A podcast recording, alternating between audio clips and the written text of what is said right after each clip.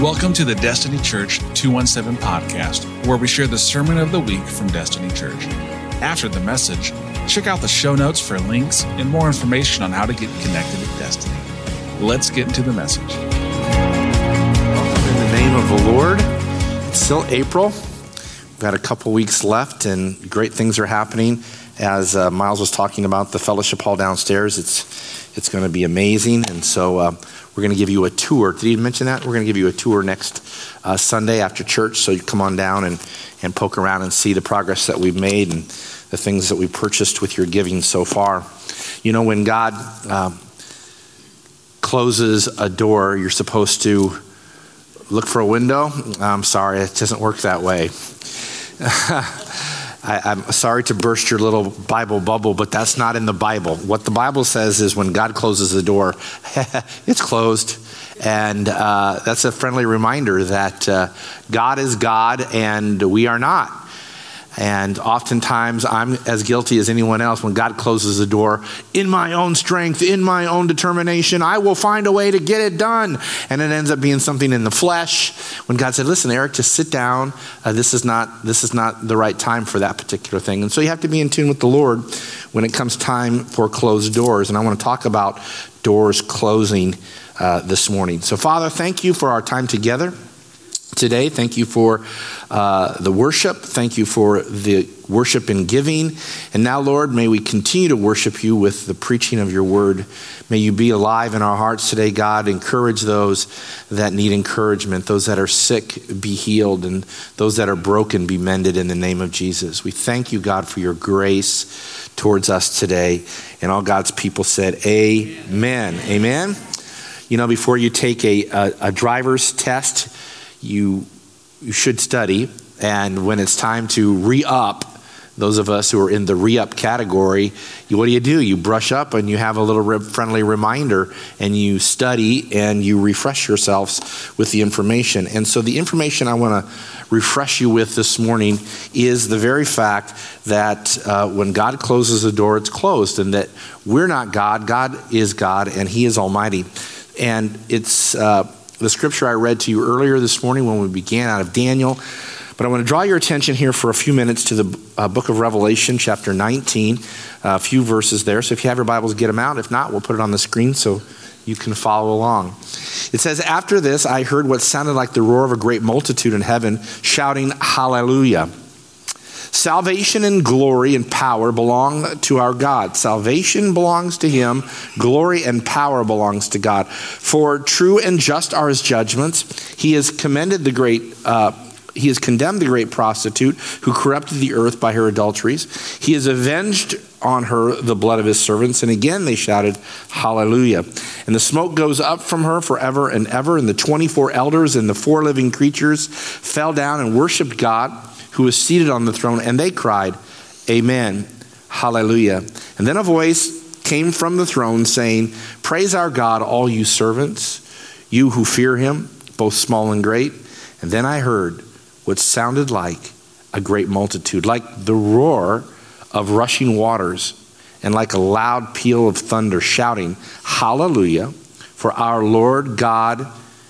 And the word there is almighty, which means all might. For the Lord God Almighty reigns. It actually means all ruling, absolute, and universal sovereign. And that's where we come up with the characteristic of God, where it is he is omnipotent, which means he's omnipotent, which means he's all powerful. When God says, this is the way it's going to be, that's the way it's going to be. I just strangely remembered something. When you were a kid, there was a joke. You know, when you started learning jokes, where does an 800-pound gorilla sleep? And wherever he wants. Exactly. That's omnipotence. That's all-powerful. And so when God closes the door, what happens? Well, why? This is a question that as a pastor, when something isn't going right for people, they'll say, why? And the reason is oftentimes is because that's just the way God wants it. And he doesn't owe us an answer. He just says, this is the way that it is. I'm all powerful and If he wants it closed, doggone it, it's going to be closed, and nothing you can do can reopen it. Daniel chapter 4, the people of the earth are regarded as nothing. He does as he pleases with the powers of heaven and the peoples of earth. Now I'm feeling a little bit of pushback from some who may think, oh yeah? Well, let me just tell you, God is in control. You may watch the news, and you may listen to political pundits. You may see what's going on everywhere from Iran to Sudan. And you may see what's going on in the White House or the local courthouse and think, where are you? Let me just tell you, let me just reassure you, God's got this. He's okay.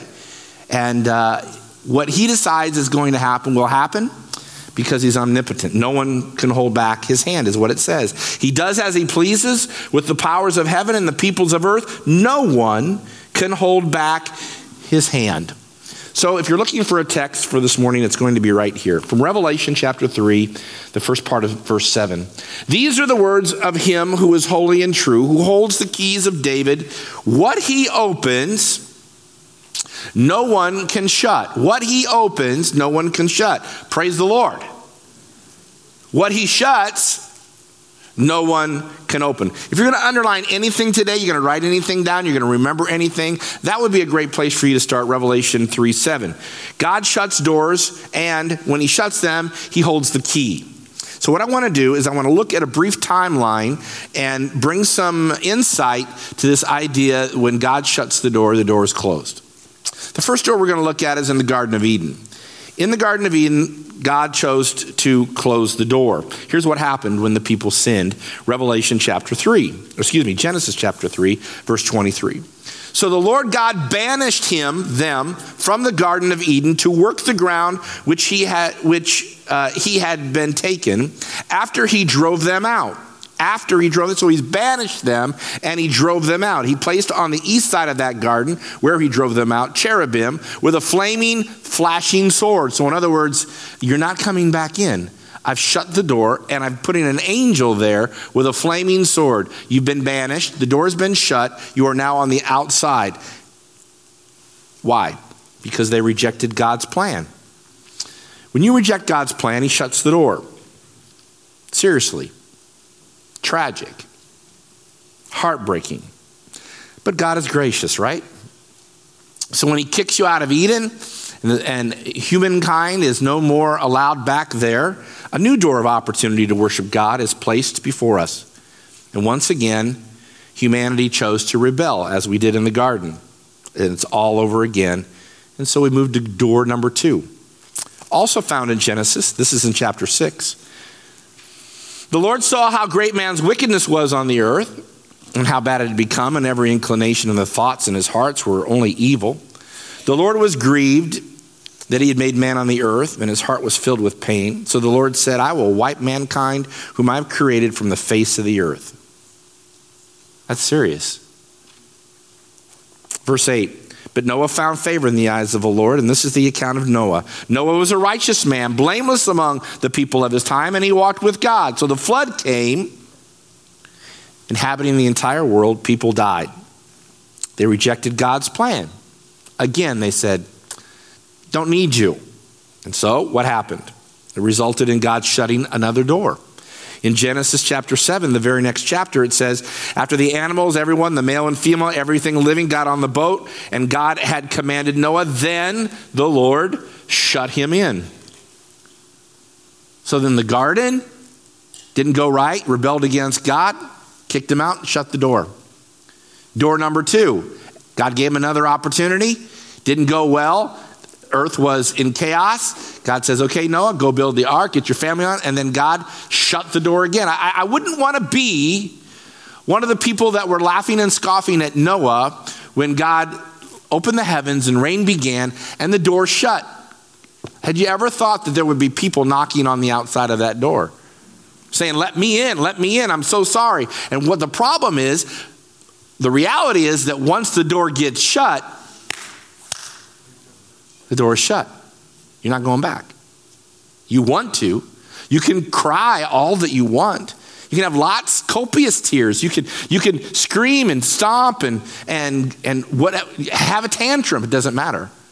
God said, I gave you this opportunity. You rejected this opportunity. And so now we're shutting the door. And so the door of the garden was shut.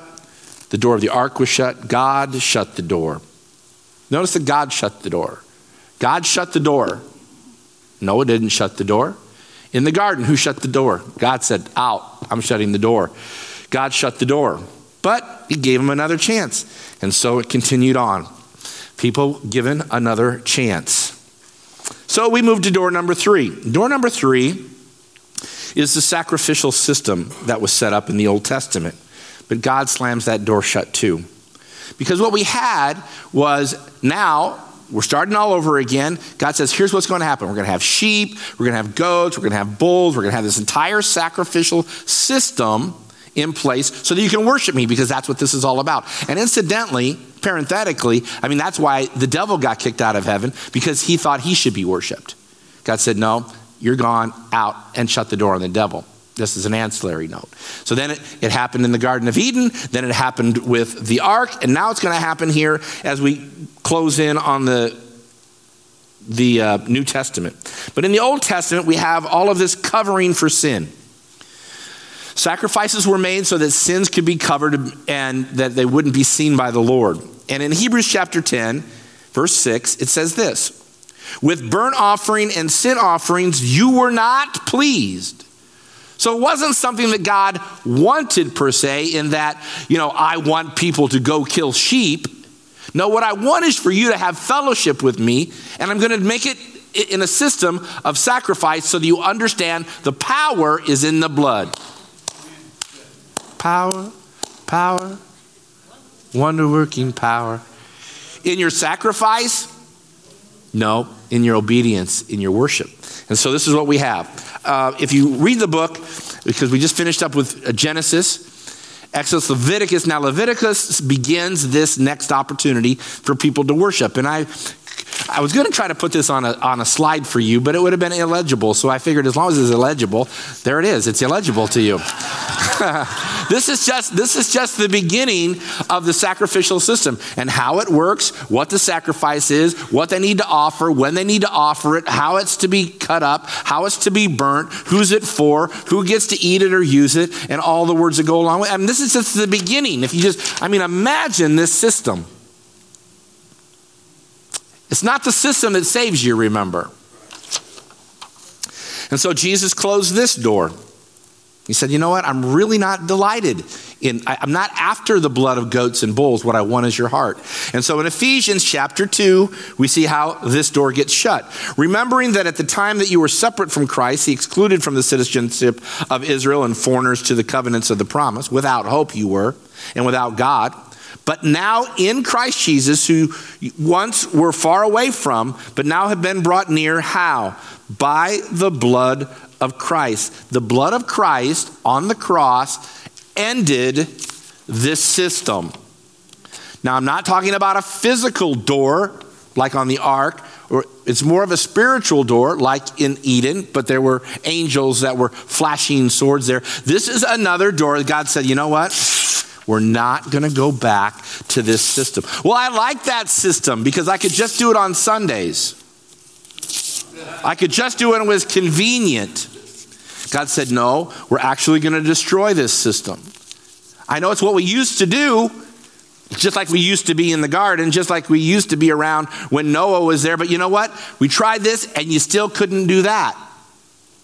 So we have to start all over again. Enter Jesus, and now the blood of Jesus doesn't cover sin. The blood of Jesus expunges. It removes your sin as far as east is from west. So praise the Lord, he shut that door. Because now we can take even a step closer. So let's review. The door of the garden, what? Say slam shut. Slam shut. Flaming sword. The ark that Noah built, door, slam shut. The door of the sacrificial system, slam shut. But now, the blood of Jesus. Oh, there's wonder-working power in the blood. So now we live in a brand new era. We live in a dispensation, a period of time called grace. And how does this work? Well, it's not a sacrificial system anymore. It has to do with putting your trust and your hope in the sacrifice that Jesus made once for all. So it's a one and done. That's Jesus. He's now making this so much easier for us. So we live in this dispensation, the blessed hope poured out by Jesus. Romans 5:5. And hope does not disappoint us because God has poured out his love in our hearts by the Holy Spirit whom he has given us, Romans 5. So hallelujah, the door is open. His grace has been poured out. His love, I mean, come on, man, that's easy peasy. That's just awesome. Dun, dun, dun. There's now the rest of the story. A plot twist, if you will. Remember, the door of the garden closed, the door of the ark closed, the door of the sacrificial system slammed shut, but there's one more door. There's one more door, and we forget about it sometimes. But here it is. Jesus says in John 10:7, truly I say to you, I am the door. Are you ahead of me already? Or are you still with me okay? If you go to Israel, you go to the Middle East where sheep herding is a thing, you think, well, how do they keep all these sheep at night? How do they keep them safe? Well, the shepherds, they would make out of the rocks, which was the building material in the desert, not trees, not lumber, but just rocks. And they would make stone fences. And I have a picture of one. It's just a round circle of stone like that. And that's where we had herd all the sheep into. You didn't have hinges. You didn't have a door per se. But Jesus said, I am the door. So this is the way in to this paddock, to this stable looking, this place of safety. And Jesus said to them, and put yourself in this culture, put yourself where these are all over the desert. Put yourself where sheep are by the tens of thousands, if not millions, because they had to be slaughtered morning and evening at the temple, right? So a sheep culture, this is how they were kept at night. And Jesus comes along and he says, I am the door. Let me show you what the door looks like. Next slide. That's where the shepherd would sleep at night. Why? Because he protected his sheep. So the shepherd just slept in the doorway. And so when he stood up and he said, guess what? I am the door. I am the door. Jesus is saying, come on in. Come on in. He's saying, be part of my flock. I will protect you. In fact, he said in Psalm 23, the Lord is your shepherd. I want you to get that burned into your mind, that picture of the shepherd sleeping in that doorway. You shall not want. He makes me lie down in green pastures. He leads me beside still waters. In fact, in Psalm 100, verse 3, it says, know that the Lord God, it is he who made us. We are his. We are his people, the sheep of his pasture. Did some review of how dumb sheep are this week. It just really encourages me how stupid we can be. I read a story. Hand to heaven, true story. Shepherd had 1,500 sheep, and 1,500 sheep decided they were going to walk off a cliff. But 1,500 sheep didn't die that night. The first 400 did. And there were so many sheep at the bottom of this ravine, they broke the fall of the 1,100 that fell in after them. They just kept walking off the cliff. Here's something that I had never read before, but is true. And that is, all your sheep, imagine all your sheep are in a barn, or maybe they go back to that stable looking thing. All your sheep are in the barn. Say you got 500 sheep in the barn, there they are, and you want them to come out. The trick is this, you take a rope and you tie a rope across the front of the entrance into the barn where they're gonna come out.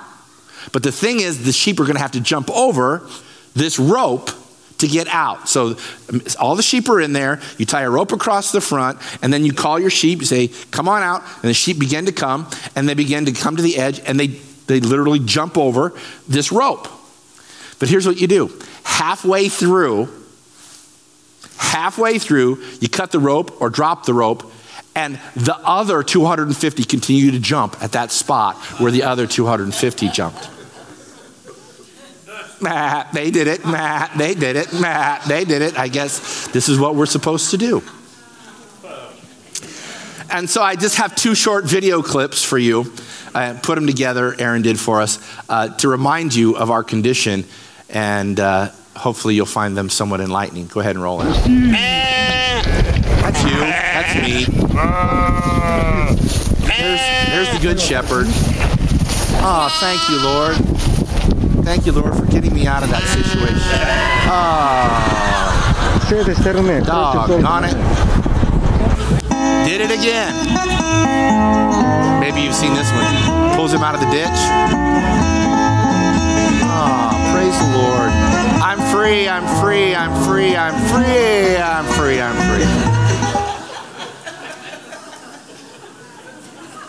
We laugh because that's us, isn't it?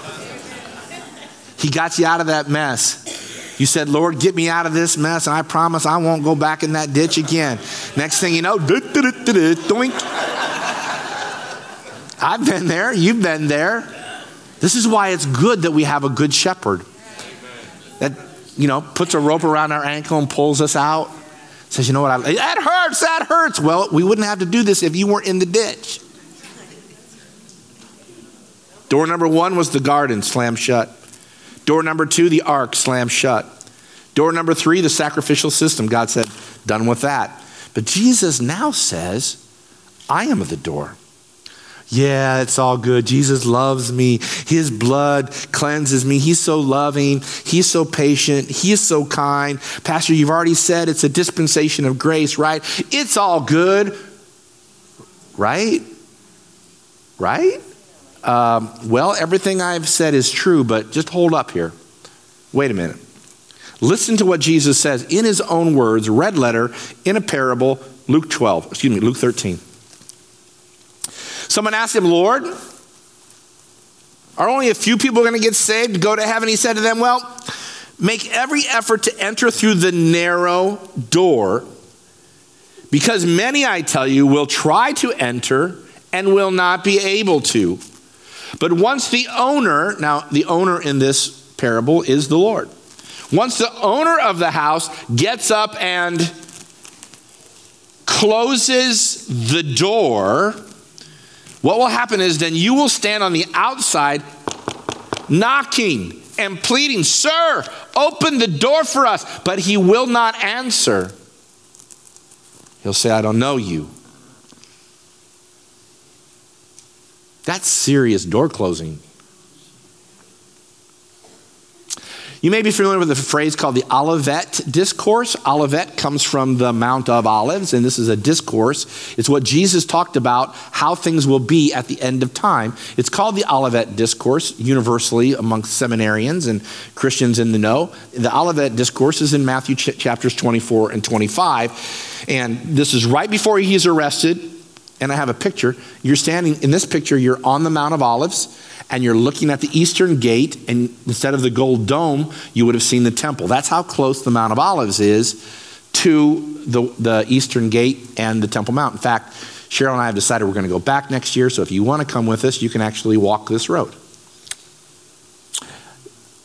Incidentally, the Eastern Gate, which Jesus came through on Palm Sunday, is part of the Muslim quarter in Jerusalem today. So that door is actually cemented shut, because the Muslims believe that when Christ does return, he will need to come through the Eastern Gate. So they cemented it shut so we couldn't.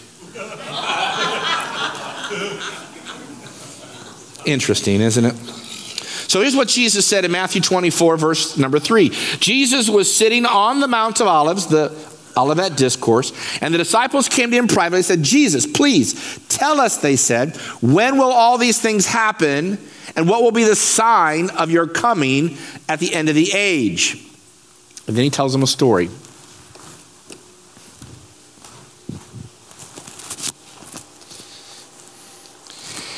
He tells them a story about 10 virgins.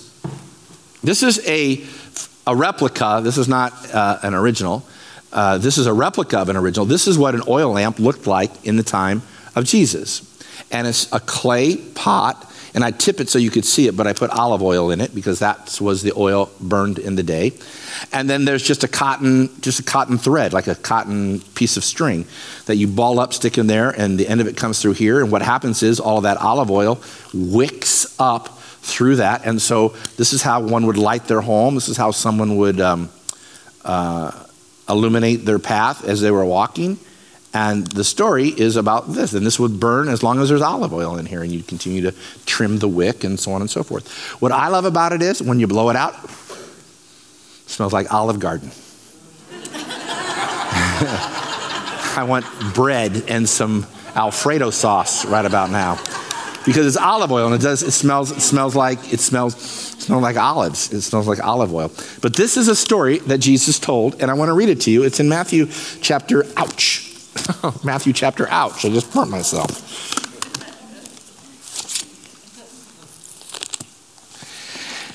At that time, they just asked him now, what's it going to be like? At that time, the kingdom of heaven will be like 10 virgins who took their lamps and went out to meet the bridegroom. 5 of them were foolish. 5 of them were wise. The foolish one took their lamps, but didn't take any extra oil with them. The wise, however, took oil in jars along with them. So they had their oil in their lamp, and they also had another container of extra oil. The wise, however, took jars of oil with their lamps. The bridegroom was a long time in coming. Jesus hasn't returned yet. It's 2,000 years, so we're all drowsy.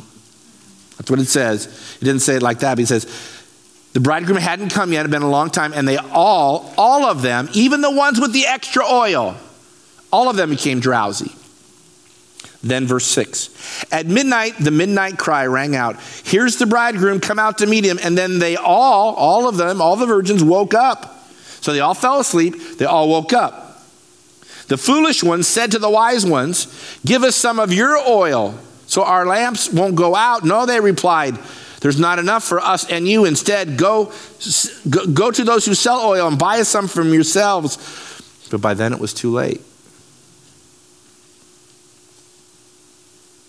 But while they were on their way to buy oil, the bridegroom arrived.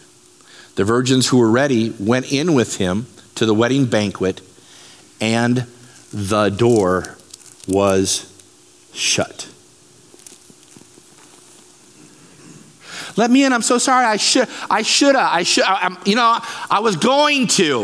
was going to get right with God. I was going to get serious with God. I played church. I had the lamp. I had enough oil to illuminate just me, but I wasn't prepared. I wasn't ready to have the call come at midnight. I didn't expect it. No one gave me a warning. There was I didn't get a page. I didn't get a text. There wasn't an emergency broadcast system. Hey, Jesus is coming back at midnight tonight. No, you're not going to get that warning. And the door will be shut. That's the fourth and final door. Jesus is the door. He said of himself, I am the door. And if I shut it, it's not going to get opened again. None of these other doors were opened again. They got shut, and that was it. This is the fourth and final door. The two things you need to know about this final door. Number one, in every instance, the door was shut and there was no more getting in. There was not another opportunity to get back in. It was without warning. And secondly, you should know it's important for you not to delay, to be prepared, to have oil. Because the final door is about to close, and it's sooner than you think. 1 Thessalonians, for you know very well the day of the Lord will come like a thief in the night. Have you been robbed? Cheryl and I have been robbed. I wish we would have known he was coming.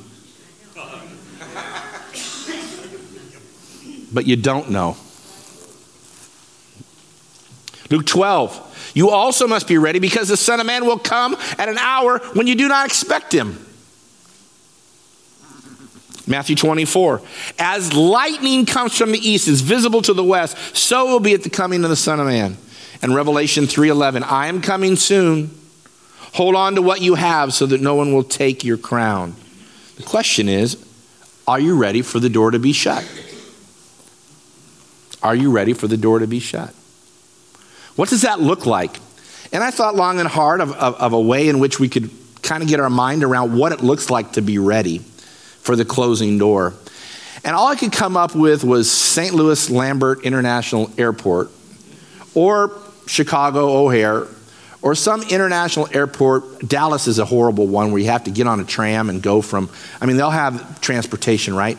So now here you are, you got your suitcases, you're ready, and they, oh, you got to change terminals, you got to go from international whatever, go get on the tram. So now you're standing there, you got your stuff or whatever, and you're waiting for the tram. You don't know when, it said it's going to come pretty soon, 3 to 5 minutes, whatever. You don't know exactly when it's going to come, but you know it's coming. So you stand waiting.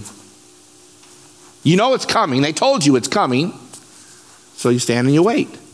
Then what happens is it comes and the doors open. Let me tell you, if you don't get in before the door gets shut, you won't have another opportunity. Yes, at the airport, it will eventually come around again. But in real life, when the Lord says, the door's open, you come in, the sheep come in, boom, the door gets shut, and there it goes. There it goes. And if you were squirreling around, you were frogging around, having some drink down in the airport lounge and having, you know, chips and salsa, Chi-Chi's, or where's the place that has the chips and the Chili's, the Chili's chips at the, we have a gate there where, you know. But if you just mess around, you're not going to catch the tram. The door is open. You know, I don't know if you've ever been to New York. You ever ridden the subway in New York? The door, oh, and then it closes.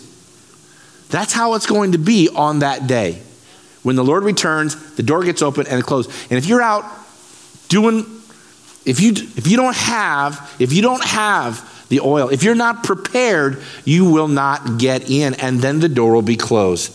And that would be a sad thing. And so we finish where we started in Revelation chapter 3, verse 7. These are the words of him who is holy and true, who holds the key of David. What he opens, no one can shut, and what he shuts, no one can open. When God closes the door, look for a window. It's not going to happen that way. When God closes the final door, he closes it, and he closes it for good. The question is, will you be ready? Let's pray.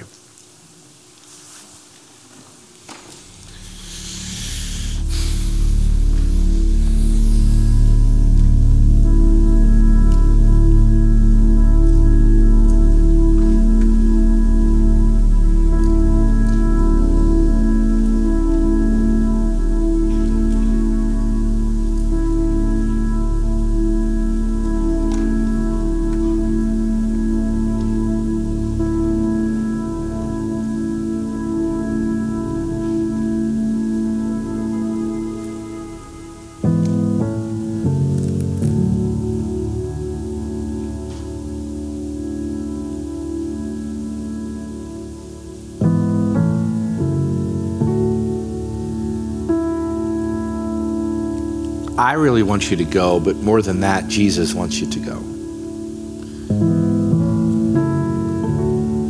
You can't continue to hide your secret sin. You can't continue to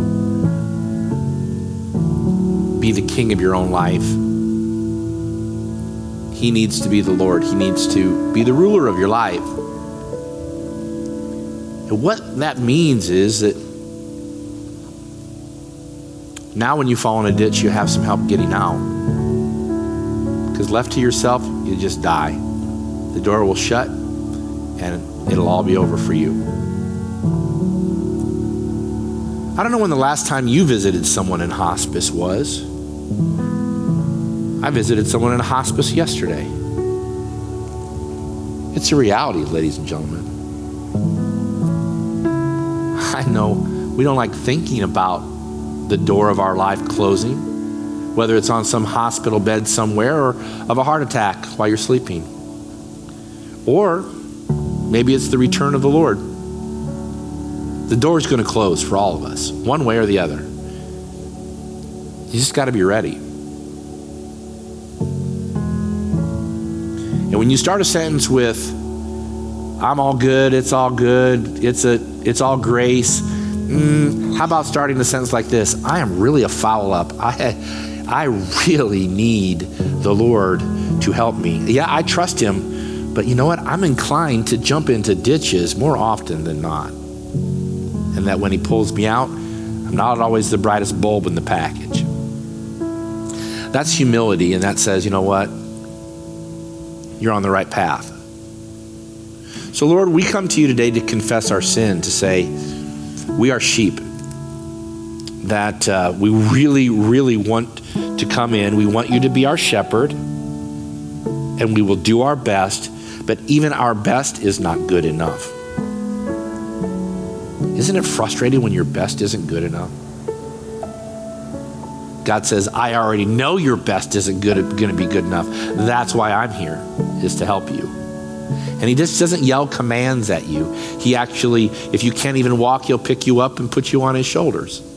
That's how loving he is. That's how kind he is. And it seems almost too good to be true, because in this world, we are so jaded and things just don't work out like a lot of times people promise. And so you've got your feelings hurt, your marriage is falling apart, you've gone bankrupt. Who knows? The list is lengthy of how we fall into a ditch. But here's the thing. God loved you so much that he sent his son to close the door on a sacrificial system, to give you another opportunity, your final opportunity, to say, I want to be able to go in and be with him when the door gets closed.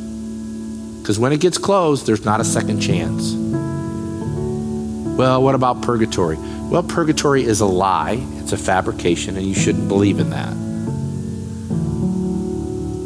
You're not going to get a second chance. When your eyes close for the last time, or the Lord returns with the trumpet blast that Thessalonians tells us about, that's it.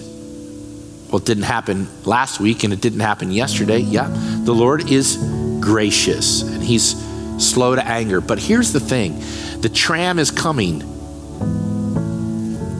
I don't know when, but he's coming again. And I want you to be able to be assured of the fact that you're going to go. Not because of your good works, because your good works will never get you there. We're too busy jumping over ropes we don't see. God says, I love you, I'll take care of you, and I'll provide a way for you. I'll forgive your sins, and I'll give you a fresh start. Even though you've had 150 fresh starts before, he'll give you another one today. That's so powerful. So right now, Lord, we just open our hearts to you. Can you do that? Open the door of your heart. You have the power to do that. He's knocking on that door right now. But it can only be opened from the inside. And so you go, here, Lord, I'm going to open the door of my heart. But here's the thing. When company comes in and the door gets opened, things have to get rearranged sometimes. And so there may be some things in your life that, gosh, I just can't invite him in right now because the living room is such a mess. But here's the thing. You can never have your living room clean enough for him because he's perfect. He'll see every speck of dust. So the best thing to do is just let him in, humble yourself in humility, realize, yes, your living room is a mess, but you're going to let him in anyway. And then together, you guys can work out what your life's going to look like once he comes in. He has standards, absolutely, but he's not asking you to change before you let him in. He's saying, just let me in, and then we can work on you together. He's loving, he's patient and kind, but for a season, because eventually that door is going to shut. So I'm going to raise my hand right now. You can join me if you'd like, and I'm going to say, Lord, here I am. I really, really need you to come into my life, fresh and new. Rearrange whatever you want. We'll take care of those things, but I want to start with this invitation for you, Jesus, to just come on in. Forgive me. Put a rope around my ankle. Get me out of this situation that I'm in. Help me. And I'll do my best with your help not to jump back into that ditch, but God, I need you. I want to be with you, and I need my sins forgiven, and I need a brand new start. If that's you, just raise your hand with me. Here we are, Lord. We're just a bunch of sheep.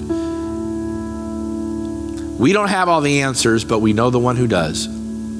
We have lots of questions, but you have all the answers. So we trust you. Be our guide. Be our Lord. Be our Savior. Remove our sin from our heart. Cleanse us and make us new. And give us another chance. This day, Sunday, April 23rd, this is the day of a new beginning for you today. Brand new start. He'll tell you what you need to do, what you need to stop, where you need to go, how you need to change, but I'm not here to tell you that. The Holy Spirit will tell you. The Word of God will tell you. Here's the rule to live by. Love the Lord your God with all your heart, with all your soul, with all your mind, with all your strength.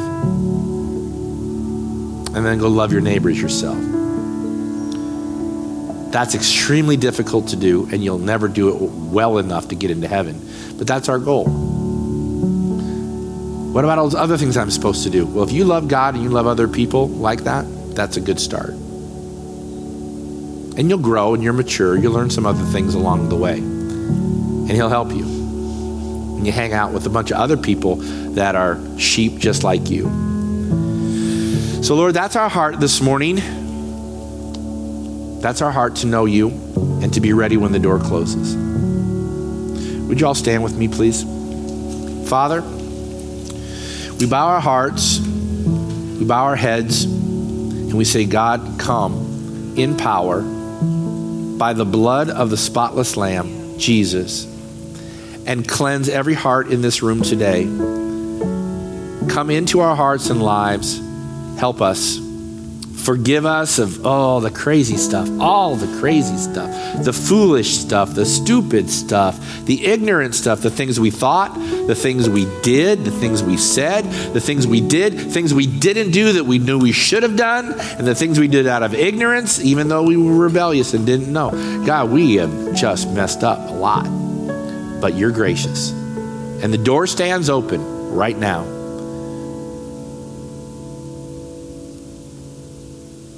Just walk on in. Walk on in. Whosoever believeth in me, the Lord says,